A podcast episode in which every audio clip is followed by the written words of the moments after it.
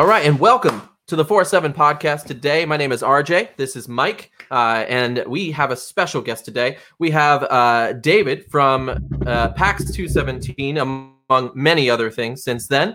Uh, but we are going to talk to him today from everything uh, from PAX 217 to what's going on today and everything in between. So, welcome to the show. Thanks, guys. Yes, yes, yes. Stoked to be here. Glad to glad to converse. It's gonna be a good time. If you Yeah, see my I'm very face, excited. If you, see, if you see my face glistening, it's because my office is literally 125 degrees. Holy crap! Nice. man. Well, hey, we are talking to you. I think you're in uh, California. Am I right? Mhm. Yeah, I live in Laguna Beach, California. Nice, nice. We are all the way on the other side. We are both in Rhode Island, um, so it's it's a bit of the opposite. Um, but we are talking to again David from PAX 217. Our whole podcast, we've been talking to people who were involved uh, in any shape or form in in the Christian rock scene, um, all, all the way in the '90s, all the way to today. Um, and you are one of the bands that I listened to uh, all the way back in uh, 2000. Uh, I say all the way back for some people. That's like that was yesterday. Um, but it was a, a- an amazing time uh, for music for me. Um, I got into Christian rock. I got into rock in the 2000s area, um, and I actually saw you guys at Six Flags of all places Oh, really? uh, back in the Flags day. And I want to say it was one of your later shows in New England. ah, yeah. Okay. I, I want to say they labeled it a fall quest. I want to say I wish I could remember it. you know, I'd love to be like, oh yeah, man, I remember. I mean, there's many that I do remember, but I mean, we were doing 200 to 250 shows a year solid, and I so there are many that I just I wish my mind could remember. But uh, that's so cool, man. Well, I have to admit, I after reading some of your uh, interviews from the past, um, this was the time frame I think where you guys were at the height of touring, at the height of Mhm. stress, um, and I think it was shortly after um, that you guys disbanded. So I, I think I got it in there, and I saw you guys right before then. So Okay. I'm not surprised that you don't remember. so this was what, what year again? Do you think it was? I, I want to say it was it was it was definitely after uh, the Engage album. I want to say uh, Check Your Pulse may have just come out, Okay, maybe. Yep. Yep. That was Um, uh, near near the the ending of things. That's cool. Yeah, yeah, but hey, I you're back, or, at least you did a reunion show a couple of years ago, which was really awesome to hear. Um, and you've been up to a lot of really cool things. Yeah, thanks. Um, yeah, we had such an amazing time uh, doing the reunion. uh, We did a reunion show in 2013, House of Blues, Anaheim, um, and then we did another one with uh, the Prayer Chain, actually, which was really fun. Tim Taber, uh, who's a singer and also puts on a lot of events and has for years here, and was a huge support to us in our whole career. You know, building up and loved him so much, and he asked us last minute to do a reunion show with them, which is really fun and just had a blast that night. And then we also did one uh, with the Supertones for their last show, which the Supertones guys were like, you know, older brothers to us. We, you know, grew up going to their shows, helping them with their their gear. Our original guitar player, Ethan Luck, who is still one of my close friends, uh, he and I started PAX when we were 15, and uh, he played with the Supertones for years, played guitar and so just a lot of close connection there and just had an amazing time it was so fun to get back on the stage again and freak out for an hour felt good Ethan Luck, he's been in so many bands over the years. yep He- He's been in Demon Hunter, Relient K, Supertones, PAX 217. An inter- interview I heard, he start he says he started Project 86 at one time with um, Andrew Schwab. mm-hmm. He was in Value Pac. Mm-hmm. The- He was he was in like he was like started the fire in like the Southern California Christian music scene for years. yeah yeah ethan and i literally like we started pax i was the original bass player and ethan played guitar and we started that band and then shortly after that his his cousin is actually um, matt wignall and matt wignall played with uh, oh my gosh i'm gonna blank right now. Um, it was a a smaller band, right? In Tooth and Nail. uh, railroad. Uh, oh my gosh. Anyways, Matt Wignall is a legend. I love Matt. He's been in so many cool bands and produced so many cool bands over the years, and um, so yeah, there was just you know it was just like show after show, and Andrew Schwab and and um, those guys. You know, Ethan was their bass player and wrote a bunch with them on that first record and played with them and um, went on to just play with so you're, you're right so many so many bands he's so How- talented How was it growing up in that Southern California scene? Because they, from in my personal perspective, like that Southern California scene had so many great bands like yourself. It had Dogwood, Project 86, had the Supertones. It really that whole tooth and even that tooth and nail era of that Southern California. How was it really growing up in that area? And really, uh, like, was that part of your influence uh, from the scene growing up in that Oh, area? yeah yeah for sure i mean i i would i give much thanks to everybody who was involved in that from the bands to the promoters to the pastors that were you know enabling us to practice in their their uh, youth group rooms or whatever we we you know we had a lot of support and that was you know a huge thing is you know any any artist that comes up you know they they're never well they're very rarely doing it completely on their own Yeah. um and and so you know i look back and i'm just like oh man like the list of um you know people that just came around and said yeah you can use our place or you can do this or here's a drum kit or here's you know whatever it was to um, actually being in the scene and and people creating the scene which was you know there was a church here locally um, that jason carson from the supertones was a huge part of and was the youth pastor at, at for quite some time I'm, i forget how long and um, you know they had these undergrad they had this little play you know every every place by the way is called the underground or it's called you know extreme or you know whatever.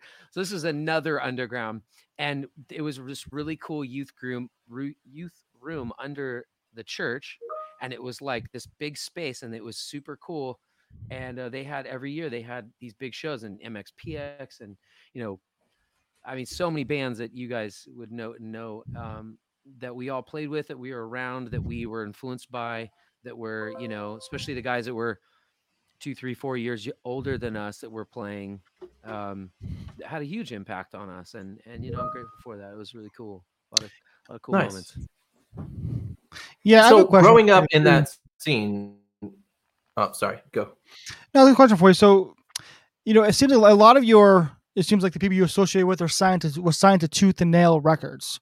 That was a big. That was big in Southern California when they because when Brandon Ebel started that in like '94, he really helped that underground scene. Was that your goal to be signed to Tooth and Nail when when Forefront came around? You know, what were you thinking? Were you waiting for Tooth and Nail to say, "Hey, I want to sign you," or did was were you content with Forefront? Um, well, I think I mean Tooth and Nail was, you know, Brandon is a brilliant business business guy in his marketing and his like way of really being in the scene and helping create a scene by the bands that he signed and Yeah. so we knew a lot of but yeah we were friends with so many artists on tooth and nail and we all thought it was cool and um and for whatever reason they weren't you know brandon knew us he he saw us play shows he you know we were at all the same places you know and so he knew us and and that just never really came up there was some interest at some point i don't remember specifically right now uh, how far that went but um you know, I just got lucky. We we met our A and R guy at a Tom Fest up in Washington, uh, which was a cool, like, kind of legend um, Christian music festival put on by a guy named uh, Mikey Bridges. And- Ah, Mikey Bridges. I haven't heard Yeah. that name in a long time. Right. So so that that festival kind of you know that's where we met our A and R guy, and there was a ton of tooth and nail bands uh, that we were playing with and friends with, and um and also you know I think at that time, uh, I mean, PAX 17 wasn't cool compared to like the Dingees or um, you know a lot of hardcore bands and things that we were people that we were playing with punk rock bands um, we were do we were fusing a bunch of styles together and we were experimenting and being 15 and 16 and doing the best we could to write the music we were writing and so a lot of a lot of those bands straight up you know they they just didn't get what we were doing or they weren't into it or we weren't cool enough for them or whatever and that's not a pity story but it but it is kind of is what it is you know there's a lot of bands that we just we would go to play with them and we'd be stoked like oh cool we're gonna play with so and so and they would be like ah you guys are like this like rap reggae thing and we don't rock thing and we don't really get it you know or we're just not into it you know whatever. And so it it took a minute, and I think Forefront, you know, um, in a sense, took a big risk on us because you know they had you know whatever DC Talk and Audio Journal and all these bands that they had built up over the years, and we were this new young band from California and um, didn't you know have a bunch of touring history or anything like that to really validate. Um, and um, but you know they they believed in us and we did what we did with them. Which nice. cool. So you you got the attention of Forefront. Um, how did that come about? Uh, the actual signing and and really getting into the the recording studio for the first time with them uh, with the 217 album. What was that like for you? Yeah. Um, well, the process was like a 10 or 11 month signing process. So we were in a lot of conversations. You know, there was a lot of actually, you know, a label needs to be smart about it. Are these kids going to break up next week by the time we sign them? You know, so there was a there was a long process there of of actually um, getting through all the paperwork, and um, and then, you know, we got really lucky that um, the POD guys knew us, um, and Mark, our A&R guy, who's an amazing guy. I love him so much. And he um, reached out to Howard Benson, who did our first record, who was also the guy who produced um, the POD Southtown record, which blew up. And Howard was like, you know, really generous. He he did the record for much much less than their uh, the POD Atlantic budget, and um, and so you know we we were very lucky to make a record in think we made that album. I should record. We we made that album in about a month, and um, and it was an amazing process. And it and it we are really really lucky to have someone as high level as Howard come in and and um, help us work through the the stuff that we just were dumb and naive about. You know, as far as how to. You know, we had recorded several demos and worked with some really cool guys that had believed in us. Um, Scott Silletta from Plankeye actually um, we did a demo with him that um, helped helped that signing process happen for sure. And um, several of the songs that were on our first album were on that demo, a couple of them, and um, and so you know we're we're just really lucky that we we got to work with someone as high level. I mean, Howard helped us.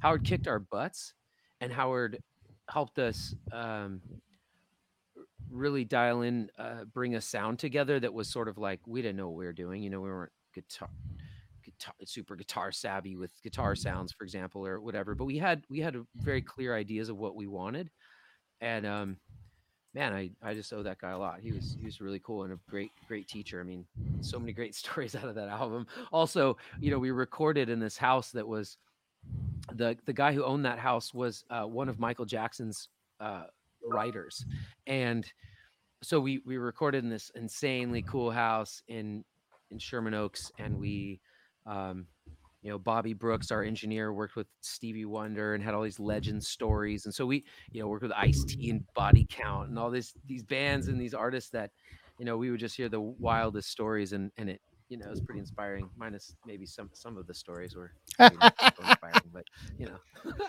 when you when you signed to Forefront Records, did you realize the history of Forefront Records? Because in the '90s, Forefront Records was like the record label to. They had because in the '90s they had the beginnings of Skillet. They had Bleach. They had Rebecca St. James, all the Toby Mac, Michael Michael um, Tait, Kevin Max, DC Talk, all of Audio Adrenaline you know they had so many other great bands did you realize the history that you were getting yourself into and, and kind of the um the greatness of this label. Yeah i mean we had a pretty fair understanding. We we were became super close with the bleach guys. Uh, love that you brought them up. They just did a reunion show uh, this weekend this past weekend i think. Um, and they were just amazing and became really good like label mate brothers to us that um, showed us a lot and and stuff. And you know, our record deal, just point blank, our, our record deal is is like a, a horrific record deal mm. in, in, the scheme of of uh, the music business. And so we we knew what we were getting into as far as um, like, oh, this label has all these big Christian artists and they've helped them become successful, and that was appealing and also you know we actually really had a desire to be on a mainstream label from day one yeah but but we were in the mix with all you know tooth and nail and all these labels that we're, we're bringing up and and it was like you know we just saw it as like oh this is cool. They have mainstream distribution. Maybe this will help get us down the path etc and you know years later we end up getting out of our deal uh, towards the end of the ban um, because it wasn't wasn't all that great and it was really difficult uh, to work with. And there was a lot of great people there. So you know it's it's interesting in the corporate space of music you know you get close with a bunch of people that you really like and you really appreciate what they're doing at the label and yet at the end of the day um, you know the you know sometimes the the business fit isn't the best you know but um Well- but at the time we did have a really you know we were really excited and we had uh, you know we are like oh cool this is and we knew too that we were kind of the you know uh, at some level we were sort of like this new young hip band from california compared to some of the artists that they had had for a long time or that were kind of older less Yeah. edgy or whatever words you want to use. I mean, it's all kind of feels cheeseball to use, but, but there was, you know, edgy, whatever that means. But but it was a it was a really cool experience. Yeah, it was extreme. Um, it was it was a really cool experience to have you know so many people on that label and the artists on that label really showing us love. You know, like I remember playing some big festivals and you know hanging out with Rebecca St. James or you know the DC Talk guys or Toby. You know, Toby specifically was you know really just a big-hearted, loving guy who was always like, "Yeah, PAX guys, what's up?" You know, and so there, there was a lot of love that um, we experienced from from so many people at that label and and through those those artists. Yeah. Yeah, I can see because you are right. Because when you guys were signed, if I remember correctly, I could be totally wrong on this one, but they didn't really have a young hip band anymore. Because like Skillet, the Skillet today wasn't the Skillet back then. They were a very, very different band. Mhm. Bleach was always a solid band, but Audio Jones was around for years. DC Talk was around for years. Rebecca St. James was around for years. They didn't have something that really spoke to the 17 to 25 crowd. You, you know, so you are, I, I agree with you. You were, you were definitely that new upcoming band on that label. hmm Yeah, yeah, we were kind of, you know, that, and so that first record, you know, they put a lot into us to to build out. Um, and we had a, you know, we had a strong first record, and it was cool. We were really, really lucky. It was beautiful. That's awesome. Yeah, I mean, so in between those albums, so you had 217 and then Engage. A lot happened. Um, the departure of your brother, um, and then uh, coming on uh, was Bobby, Joey, and Chris, if I'm not mistaken. Um, and you guys started to record for uh, the Engage album, um, Mhm. which is kind of where I came in. Um, I then ended up going back and listening to to the older yeah. album, but um, Engage was was uh, a super powerful album in my opinion. Um, it was hard. Um, the the raps that were in there were, um, lack of a better word, credible. Uh, they were really really good. Um, there wasn't anything in my ears at the time uh, in the Christian world, um, and so I caught on to that pretty quick. I was also listening to Spoken, some of the earlier Oh, Spoken yeah. stuff um, which uh, in, in their rap stuff for the spoken stuff was was a little similar to me. It was really really good. Um, but a lot of stuff's going on. You have new people coming in. You have your brother leaving. What were some of the feelings behind that with your brother leaving and then some of these guys coming on? Hmm.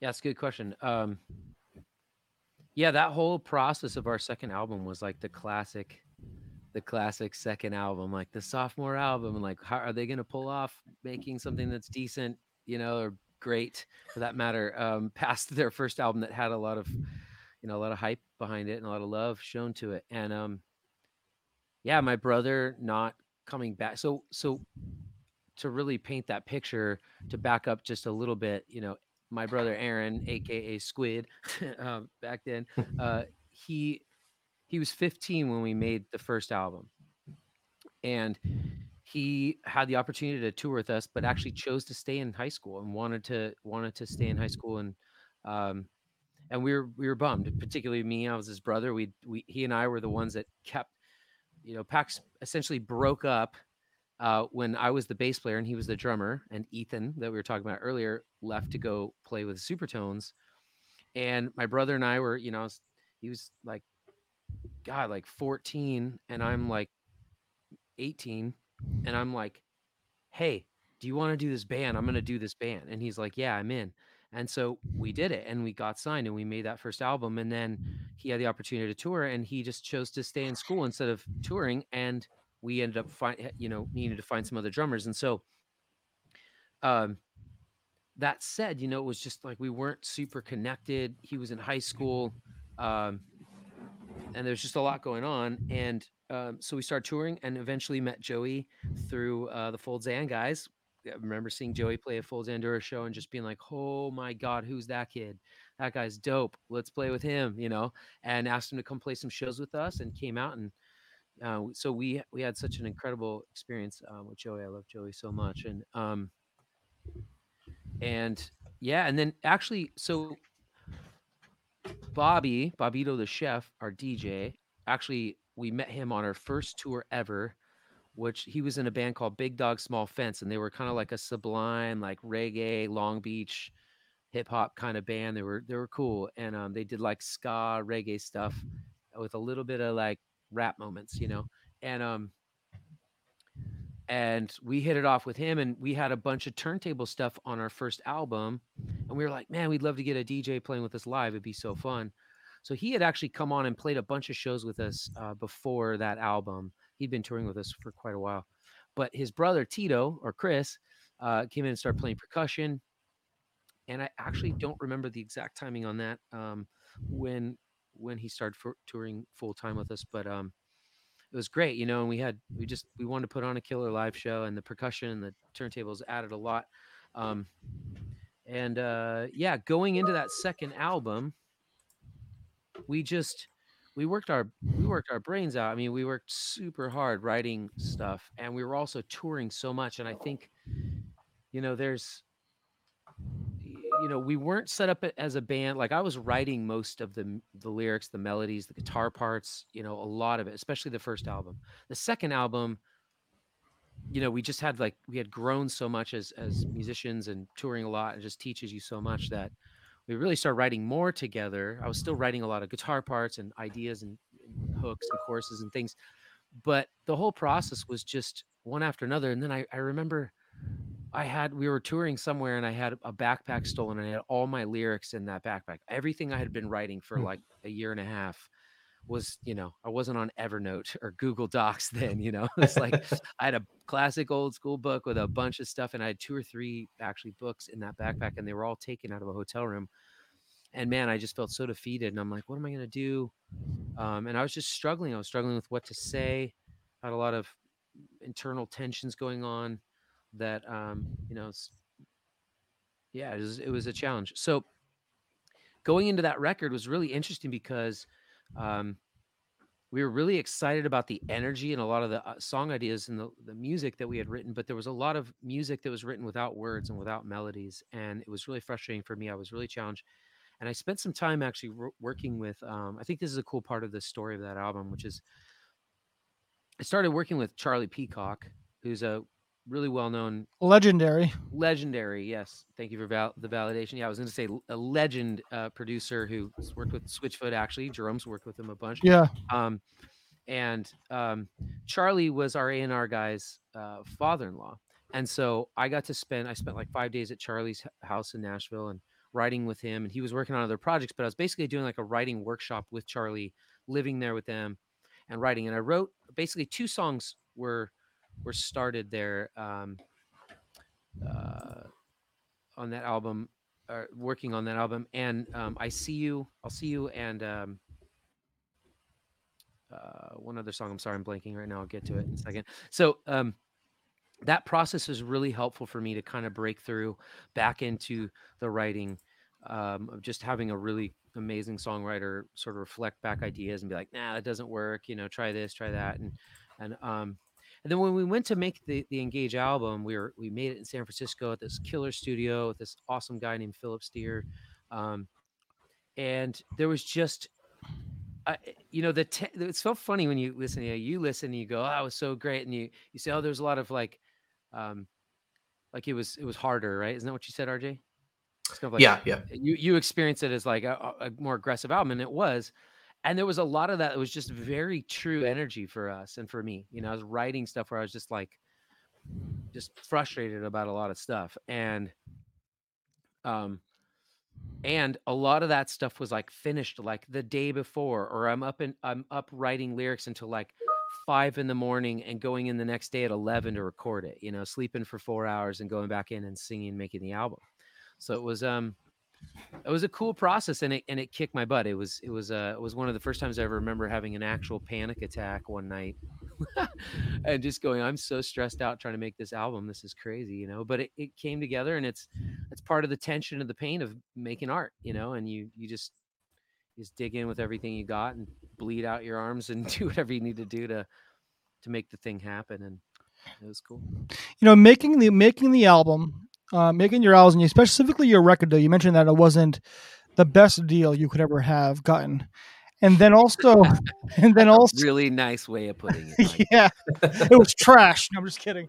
Um, but um, remember, yeah, remember you saying that, and then the 2000s really 99 2000 really hurt a lot of bands that's when napster really started coming out that's when itunes started coming out and labels were just draining of money and they were really trying to figure out how they can make money. So they had to sell small labels were being bought up by other labels and all that jazz and i think forefront was sold out maybe a few years maybe 2005 or 6 to Capitol um christian Capitol christian. You had- so you, you had a lot go on in your career as a musician. How does how does this being a young person how does your faith stay grounded or did it stay grounded what was that what was that like during this time Hmm. i know i said a lot there but um yeah so so um so if i'm hearing right just what what's the the tension that was or, you yeah know, like how, how, how does your faith stay grounded during all this Uh, God. Um, well, all I can say, I mean, I can say, first of all, I should say, I, I hope that it was. yeah Um, I, I did, sure, sure did my best with what I had to work with. Um, and, um, you know, I have to give, I have to give our band credit, a lot of credit for, um, we did a lot of work as a band internally and we made it a, like a, a major it was an absolute commitment to um, to dig into the betterment of ourselves constantly and you know our we were lucky to have several like guys who were like spiritual mentors to us that were constantly connected with us and reaching out and knew what it was like to be on the road and how taxing that is to your system overall and um there was a, there was a lot you know there was a lot that we did. We, i mean we constantly had bible studies you know we were constantly reading the bible and we were we were um, we had meetings after every show almost and we um, we had a at the last ah, maybe it was a year year and a half of the band we had a therapist that we worked with who was amazing that um, really came alongside of us and helped us work together um, so when you talk about when you talk about faith being grounded, by the way, I just want to make sure for me, like how I interpret that Sure. language, how I interpret that language is like some people say, um, when you think of faith, you know, what does that mean? That's a pretty broad term, you know. And some people have exactly what they know what that means, and other people go, oh, "What do you mean by faith?" And so I would just say, like, you know, my faith at that time was like very committed Hmm. to trying to understand my experience of God. And and and also I will say that, you know, admittedly it was quite legalistic in our structure because we saw so so there's an interesting thing there for me that's you know we saw a lot of bands around us like really hurting you know and a lot of guys in those bands making rough decisions in their lives and and doing things that weren't healthy and you know helpful for Mm. their for them and their families or you know whoever right whoever it affects around them and we just I, I was like i was always like i just don't i don't want to i don't want to fall into that space of you know i just i just knew it it, it just taxes you like until you tour until you spend 250 days a year on the road like you just you can't understand that experience right and Mm. so and and within the context of like a quote unquote christian band or a quote unquote christian label or christian industry um you know or my favorite one would just be christian community but um within the context of that, there's so much pressure. Mm. You know, there is just so much pressure on you to show up and perform and be this, you know, God incarnate yourself, but you're a singer in a band. And, you know, quite frankly, you're just like, dude, I'm not the hell I'm doing here. I'm just Yeah. trying to just Yeah. trying to make it through the day, you know? Like I just I just barely had two dollars to eat lunch. And I got to this place where I'm gonna play and I'm exhausted. And we just drove 18 hours and my wife and I are doing so well back at home. And you know, whatever the story looks like in that moment, there's so much pressure to also show up and be this like this completely embodied, you know, healed leader uh that people expect you to be. And so uh for us it was just like we just kind of almost to our detriment probably just like gripped on harder to like practices of of saying okay look let's like you know let's like have time where we're listening to like really uplifting music while we're driving or like let's like you know do a bible study and invite other dudes on on the tours to come join us if they want or you know we were doing what we could um, right now today looking back i sure wish i would have had a lot more tools than just like hey let's do a bible study because Yeah, yeah, yeah. you know that's that's nice or you know and, and can be helpful but there's there's just a lot of other things that are much more practical that actually help you better uh, Mhm. to be honest but um and i know some people that maybe are listening that are christian might go what? How could you say that? Um and i would just say like there's a physical body that gets taxed and there's a lot of things like eating healthy and doing things like breath work or you know exercising or Yeah. practicing yoga or whatever that help you stay healthy right? And then you can be a clearer mind when you're out on tour under all those pressures you know? So i don't mean to negate one or the other i just mean that you know you know it's like me saying i'm just going to read the bible every day and my whole life's going to be great it's like well no like there's wisdom in there and also it doesn't fix all the the interpersonal communication issues between a band or a relationship or whatever right so um hope that hope that makes sense No, it does. And the reason I was asking that question is because before you came on the air, you know, I don't want to say the band's name, but me and RJ were talking about a band, and they were a Christian rock band, and now they're not Christian at all anymore. And they were, we were, they were, t- me, RJ and I were having a discussion, you know, because the band was saying, well, the reason we're not Christian anymore is because when we needed help the most from the Christian community, they were the worst and they were the most judgmental towards us. And I was saying to myself, we had a little debate going on about this, and that's what made me think. I'm like, yeah, it's being a Christian artist, you are under the microscope no matter what you do, especially if you are in a hard rock band or if you're a female or whatever. How you dress, what you say, what you do, your actions are under a microscope, and it can be taxing, and it can really, um, unless you're not, and- this is where RJ and I were d- discussing about, you need to be really grounded in your faith because you can be pulled really quick out of the, like um I was like I was thinking of the three soils in the Bible. If you're not grounded, you can be really kind of pulled from that soil if you're not really grounded in your faith. Mm-hmm. Yeah. I Yeah. hear you, man. Yeah. There's, So- there's, uh, yeah. Go ahead. Go ahead. No, I was just going to say, uh, you know, uh, it, we, we, we've established, I think, that throughout the Engage album, it was a very difficult time recording, uh, creating it. I, I've read, uh, you know, that you mentioned, you know, that you can point out a hundred million things you would have done differently. Um, you know, and I think we talked about it earlier where you said, you know, hearing yourself is much different than than other people hearing you. For me, that was one of the better albums I'd ever heard, you know, and I still listen to it today. Um, thanks. you know, and, and a great album. And I and I know people have come up to you and they've said like this song touched me. This song is, and I, I know I, as an as an artist, you must like hearing those. You know that that's something that you did um, or something that you wrote really really reached somebody. Um, and for that album, for me, uh, counting down the days was was the song for me uh, off Wow. of that album. And, and it's funny because that's the the least rocky song on the album. That is the the acoustic worshipful song I would uh, I would call it, even though it's not about that. But um, yeah, for me, I my aunt passed away in in 2003. And just Mm. hearing that song for me, and, and I may be totally wrong about what the album or what that song was about, but for me, it really was was one of those things of you know I'll see you again, and you know you're you're in a place that we've talked about before, and and for me that was really really uh, encouraging, you know, to listen to that uh, over and over on repeat for a long time. So Man, that's awesome. I'm so uh, grateful to hear that. Thank you for um, reflecting that back. And like, yeah, that song was about my grandfather who passed away, and um, I actually had a last phone call with him when I was on tour in like Kansas. We were staying at some some somebody's house, uh, and I remember like talking to him on the phone, and um, well, I was talking and he was unable to talk, and he could just barely make some little breath, breathing grunt sounds.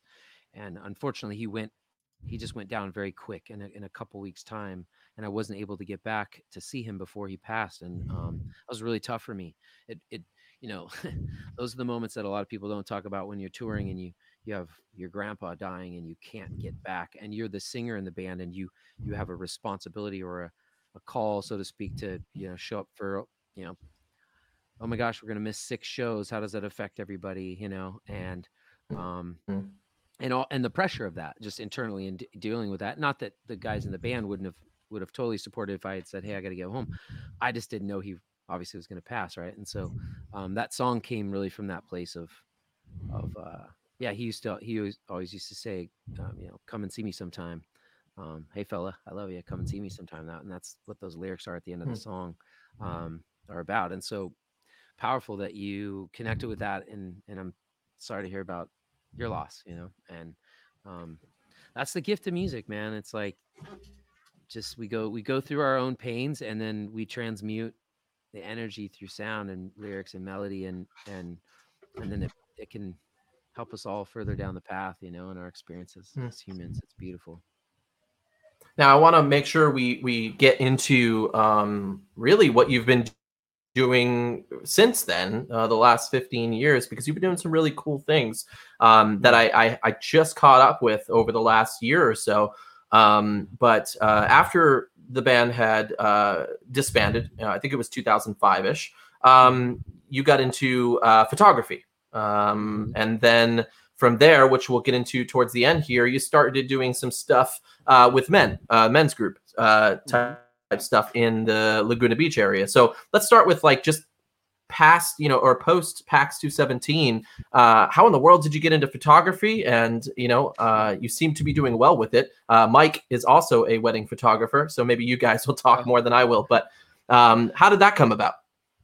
That's funny. Yeah. So, um, you know, when the band broke up, I literally, uh, band broke up on a Monday, and I believe it was a week or just shy of a week later that I found out uh, my wife and I were going to have our first child, and I was like, "Oh my God, what am I gonna do?" You know, and um, and I had a I had a friend at the time uh, who was a wedding photographer, and he was like, "Dude, you should shoot." But I was super into photography. It had always been since I was, you know, young. Since I was five, I was snapping little point and shoot cameras, and um, and he was like, "Dude, you'd be great at it," and whatever. And I was like, "Wedding photography? I'm not gonna be a wedding photographer. I, I, you know, what are you talking about? That sounds bizarre."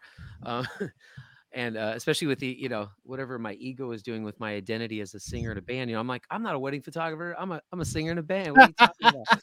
um, and uh, but you know, it was really cool. In a in a matter of like a year's time, I I shot all these crappy weddings with this terrible. Well, they were actually a really cool company, but the weddings were often not the nicest weddings and and just tough. And I was getting paid nothing to do them. And and then I got really good really fast, and I was grateful. I met some amazing, some of the best wedding photographers in the country um, that became really close friends. Just godsends to me, and um, I start shooting these crazy two million dollar weddings. You know, not every weekend, but a lot of them uh, are you know really really high end weddings, and it was it was a gift, and it was also really stressful, and um, and so I'm no longer a wedding photographer.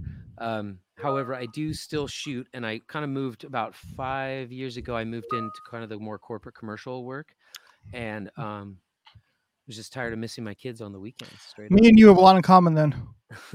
So I was a wedding photographer for about 15 years, Uh, and I liked it. and It was great, but you're always away. So I moved into so you know I was doing like 30 weddings a year. Now I'm doing uh I this is my last year doing weddings because I like being home seeing my kids. You know what I mean? mhm. and seeing my wife. So now I'm actually doing commercial photography. We're doing I'm doing more commercial real estate photography. We're doing like you know 1300 1300 shoots a year, Mm. and uh, it's nuts. But actually, you know, remember Noggin Toboggan? Yeah, The lead singer of Noggin Toboggan turned to wedding photographer. Oh, okay. I forgot what he was his name, but he was a beast of wedding photographer. But uh, on a side note, I'm just gonna ask this question, and RJ, it's only gonna last two seconds. I'm asking this question. so, what do you shoot with? okay, we're going to tech talk. Um, there we go.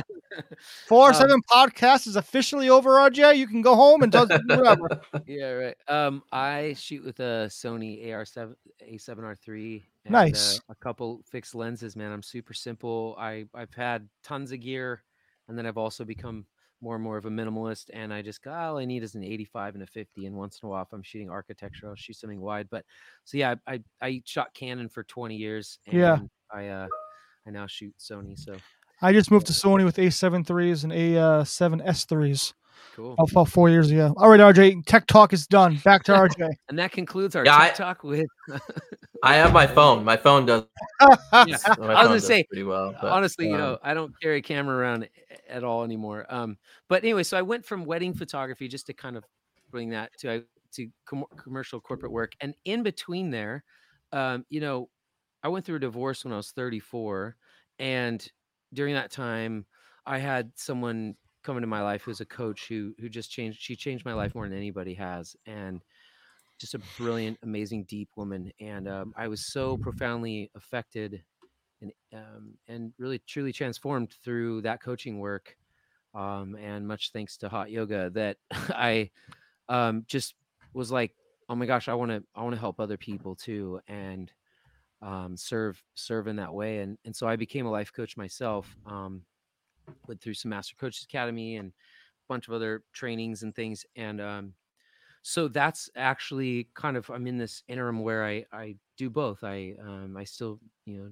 shoot and um, do the photography thing here and there but mostly on the way out from that completely and i'm leaning back into coaching and working with people and just you know supporting people through their paths and their journeys and then um and then in the meantime i had an idea for uh a brand and it's called temple tmpl and um and it started with a, a group of guys who I just reached out to a bunch of friends who were uh, here in town in Laguna and who uh, were mostly artists, creatives at some level who were kind of siloed, you know, and all kind of in the same age range, like 30s, 40s, and just disconnected, you know, and didn't have a space to really experience a brotherhood, you know, and and the more and more I go, the, the more and more I get to have uh, breaths in this life I realized that um, you know, I, you know, there's a lot of us men specifically. I mean, women too, but a lot of men, particularly, just live in this body that says I have to do it on my own. If I don't, I'm weak. Um, you know, and and a lot of guys burn out really hard, and that's why there's a really high suicide rate. And there's you know, with white men, you know, like all, all colors of men, but white men specifically are you know very prone to to um, suicide and et cetera, et cetera. And, you know, I'm a single dad and um, I have two amazing kids. And, um, you know, through my path and my, my suffering that I've experienced um, in this life, I've just also thankfully healed a lot of that and um, continuing to work on that and heal my own life. And, and it's just like, dude, I just want to show up with real people. And, and so, um, this brotherhood that I have now, and actually I'm a part of another men's group who, with another group of guys who are just amazing humans who've done a lot of personal spiritual work that um, is not elitist, but it's it's like guys who are really conscious and aware and spend a lot of time really focusing on what you know what I always say, which is what the question I ask every day is like you know, hey, what would love do? What would love do in this this scenario every time? You know, and um, so the coaching work and you know, it's like, do you guys ever see uh, Good Will Hunting? I haven't, but I've I've heard it. Okay, it's a great movie with uh, Mark Wahlberg and and um, and uh, Robin Williams. And there's this line in that movie that's always stuck with me, uh, which Robin Williams is this like, um, he's a therapist, you know, and he's kind of like little little beaten down, a little downtrodden. And Mark Wahlberg comes into his life. He's Will, and he's you know being this therapist for Will, and they're pushing up against each other p- quite hard. And uh, Robin Williams is sharing a story, and he says, um, "Look, kid, I look, I teach, kid. I never said I was good at it, you know." And I hope I can swear. By the way, I'm sorry about that. We're not worries. live.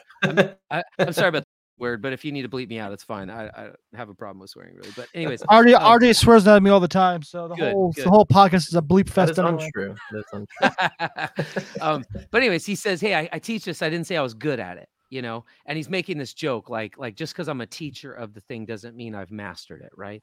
The the whole point of being the teacher is to become the master of this thing. I think for me, and so, so with coaching work and and leaning into just you know more and more understanding of how to be a better human and how to like love people in a deeper way and it, and how can I do that first all I got to love me first I have to like dig deep down and understand the parts of me that wants to hate myself and then flip it and you know choose love every time and and begin to heal that stuff and it's easier said than done and so being a part of these groups and leading this one has been been a huge huge gift to uh to my life and and being a part of these guys lives has has been monumental so it's huge feels good That's great.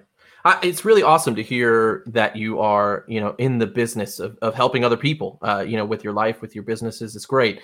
Um, you know, I went through a divorce uh, five years ago or so as well. Um, and that's a tough space to be in, which is obvious to say. But as a Christian too, I think there is a whole nother element, um, you know, for me that once you're not a married guy anymore, there's no place for you in a lot of Mhm. circles you know there's no there, there was the married group you were in and all your married friends and now you're a single dad i am with with with uh, two kids and Hmm. now what do i do do i go to the college group now but i'm i'm 30 i'm 34 at the time you know Right. and my church at the time we had uh, our college group was kind of a lame ex- be college age till like 40 as long as you're not married and so like i'm like a 35 year old hanging out with just a bunch of 22 year olds going to you know Mhm. concerts and stuff and there's just no place you know for Which me is and my age so it's really is cool to hear Listen, Yeah. that's when you that's when you i mean believe me i felt No, going to concerts with 22 year olds is like totally my jam. Like I'm like, yo, let's go. But also, but also I get you, I feel you. And it's so important to have like peers and guys that you can just relate to. And yeah, there's certain dude, there's so many things Mhm. clearly that, you know, a, a 22 year old just isn't going to understand who doesn't have kids and isn't a single dad, right? Or whatever the thing is. So that's, Yeah. that's so I don't get it. It's just it's download always- just download Tinder. Swipe right, swipe left. Just kidding. it's cool. Cool. Th- thanks for the pro tip. yeah says the guy who has a wife whatever um but no i mean it's it's one of those things you know it's like you said i loved hanging out and doing things because i hadn't done that you know i was for a long time and i got to go to those those concerts and hang out and be you know with cool people i guess is what you would say um but yeah i had no one to talk to about things that i was going through you know how do you talk to a 22 year old about the feelings you're feeling after a divorce or you know the fact that you're you're you know your six year old is doing this and they don't even know kids. It's like they are you know almost. Right. um so it's definitely it was hard. Um and you know it's again props to you for doing some really cool stuff. Over the last couple of years too um you know you guys did the reunion show in 2017 which i just heard this week by the way.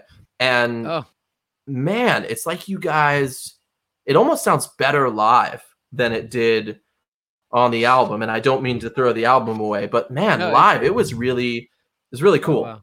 Well, that, well, first of all, I'm smiling over here because you know that's a huge compliment. Um, thank you. And and yeah, no joke. Like, I mean, all ego aside here, it's like I walked off that stage going, "We're better. We're better than we ever were." We did one rehearsal the day Mm. before that show or the week before that. wow show. for real?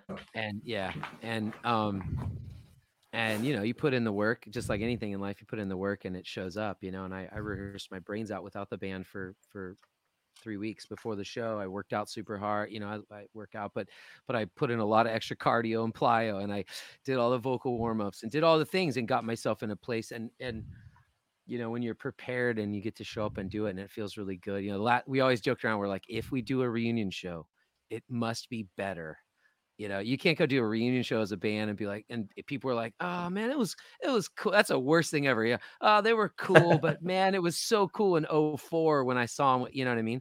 And so thank you for that compliment because it um it's something that we were really proud of and that and and i would agree you know there's there's a lot that album the live album sounds really good we worked really hard on it josh our bass player mixed it um, josh is amazing Um, Hmm. and and uh, grateful for the guys who recorded that for us. And, and yeah, it came out it came out great, and and we were super happy with it. And it's it's fun for you know people people to hear it. It's just it was cool. We we always had the thing that you know a lot of people said that like you know, dude, you guys put on the great, you know, for years, how many hundreds and hundreds and hundreds of shows where people would say, Oh man, you guys, I love your album.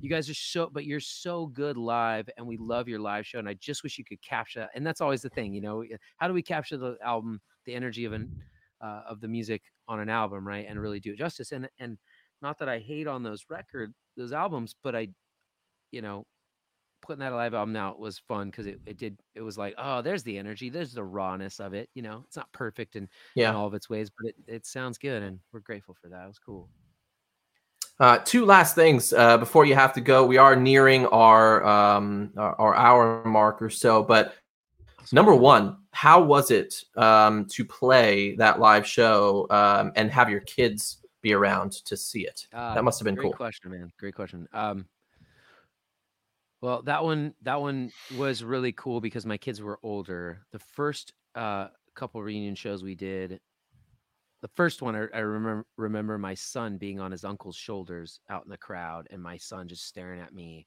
like oh my god this is my dad you know? Um he and he had because he hadn't really seen me play before you know just like little things like with some friends or you know whatever but not like playing a big show like that and you know it's funny when i was touring when we were touring i i will never forget like specifically Wuv from P.O.D. the drummer from P.O.D. he would have his son out and his son would wear like noise canceling headphones and be sitting there next to his dad with his drumsticks watching his dad play and i always remembered thinking man i hope i get to you know have kids someday and for them to see me play music live because it's just so fun and um, so it was a huge huge moment for me and, and that last show with the supertone specifically was was just really cool because they were again they were older they were able to understand that they like they love music and they listen to a lot of cool stuff and they were like whoa dad you were insane you know you were you guys were so great and so it just it just felt really good and you know i think the bottom line about that is that it it feels it feels so good as a dad to be able to do something that you love so much that you're so passionate about that's so therapeutic feels so connected with god and humans you know and that that um that they could experience that with me was like was a huge gift man it was it was beautiful That's awesome. Well, hey, just to end it, um, you know, what does the future hold uh, for a number of things? Number one, you, what what's going on in the next uh, year or so, and then also uh, music wise, are you doing anything in the future solo or with PAX or anything like that? Yeah, it's great. Um, well, with me personally, I'm I'm continuing to build this this temple group of guys, and we're expanding that to other people, to other men who are interested in in um, being a part of something that goes quite deep and is super fun and um, just really teaches on embodiment and what it's like to you know hold hold ground as a man and grow as a man um, and and physi- physiologically, mentally, emotionally, and your awareness, your mindfulness, all these things. And so it's that's a big, big thing right now. I'm actually um, getting ready to launch the Temple podcast, which I'm really excited about. So that will be coming out Oh, uh, nice. probably first part of September. So if you're out there and you want to check out my podcast, I'd love uh, for you to stop by, at you and your ears and your heart, stop by, and uh, if I can shamelessly promote here. on your podcast. Absolutely, go for it. Um, thanks, guys. And um, and then um, musically, I'm I'm really excited. Actually, I've I've you know I've resisted putting out music for so long for so many reasons, and um, I've I've recorded a bunch of demos for years and years and just never actually released much. I put out uh, there's one song out under Tosti, the artist named Tosti, called Where, uh, and that's out. And I've I've got two more songs in the mix right now that I'm I'm hoping to finish up and hopefully to release sometime in uh, September as well. Um, and I'm so grateful. I'm I'm uh, really close friend of mine, Steve Wilmot, who is uh, a producer, amazing guy who works with Ryan Tedder and uh, Brent Kutzle, One Republic, for years and years and years. Um, has just been a huge support to me as a friend. He, he, you know, when we were kids, we used to play in bands together, and he was always encouraging me to get back out there and do stuff. And so I'm working on a couple tracks right now, and looking forward to releasing those. Uh, like I said, in, in probably September. So that's uh, that's kind of what I'm up to musically. And I've actually been I, I should also say that this last year during COVID, I was really grateful to be able to. I've been working with a, a friend of mine. His name is Nolan Gross, and he's an artist, a young young artist. He's 18, and uh, we just finished his second album, and I'm so proud of it. I got Steve Wilmot produced it. I co-wrote and um, was a part of production as well here and there, and playing on it, and um, it was just an amazing experience. And uh, it's a great great album. It's super dope. And uh, also with an artist named Tree Hill, who's a spoken word artist, and she's an amazing, uh, deep, profound, spiritually connected woman and um, good friend of mine. So, anyways, there's two projects that I was able to be a part of on a creative front, which which was really really uh, freeing for me, especially during COVID when I wasn't being hired for any photo work at all, and just quite you know had a lot of time and was like, all right, let's make stuff. And so, um, just had a beautiful time working with those artists. So check out Nolan Gross and uh, Tree Hill, and um, and then the stuff from Tosti coming soon. Nice. Last thing for me, and I'm gonna ask you the same thing I asked Josh Kemble of Dogwood. Oh, Josh, I love Josh. Josh, Josh is cool. Josh, was, is was in my wedding. Was he really? Yeah, and I was in his. Josh is a cool dude. You know, I asked him the same question because I'm a huge Dogwood fan. Grow, I grew up with Dogwood from all the way back in the uh, Through Thick and Thin album when they were on Rescue Records back in the day. But mm-hmm. I asked him the same thing and ask you, you know, will there ever be another PAX 217 album coming out? I um I can't imagine it at yeah. this time. Um I think I think um you know there's a joke. The joke is this: you know, bands don't break up; they just take breaks. Yeah. And um, and and we've all seen that uh, time and time again, and it's it's fun. But I I think for us, you know, there was a sort of like there was a sort of like just really surrendering to and just letting it sit down and go yeah this was a cool season this was an amazing like big block. I mean, it was like 12 years of my life that I yeah. put in from 15 to 27, you know, almost 28, where I that's all I did was eat, sleep, and breathe PAX. And it was it was rad. And and do I want to do it that way? Do I want to make music the same? You know, you know, no, probably it's probably not the the thing for us, but it is has been a gift to like get back together, do those reunions. I yeah. do have a I do have a a little oh here we go. Here we go. I do have I do have a, a dream of um I think it would be really fun to have for there to be some some PAX 217 songs being uh, remixed, which would be incredible. So I've yeah. always kind of had this like hmm. back there, like, oh, may- maybe we could like put out some remixes or something, or if some DJs came along. Somebody actually reached out to me recently who wants to remix a track, and I was like, awesome. And we haven't connected that yet, but we'll see. But maybe maybe that's another iteration that just would be a, a fun fun thing to release a few things that um, for remixes because it's all about the collab. And, yeah, you know, it's that's cool. But yeah, that's cool. Well, hey, thank you again for joining us. Um, we're about to end the show. If you don't mind just hanging on for a few seconds while we say goodbye. But uh, thank you again to David from PAX 217. You can check him out online. We will have the links posted to uh, all of his different areas that you can see his work um, uh, in our uh, uh, YouTube site and also on our Facebook and Spotify. So thank you very much for joining us again, David, and thank you guys at home for listening or watching. Uh, and uh, thanks again.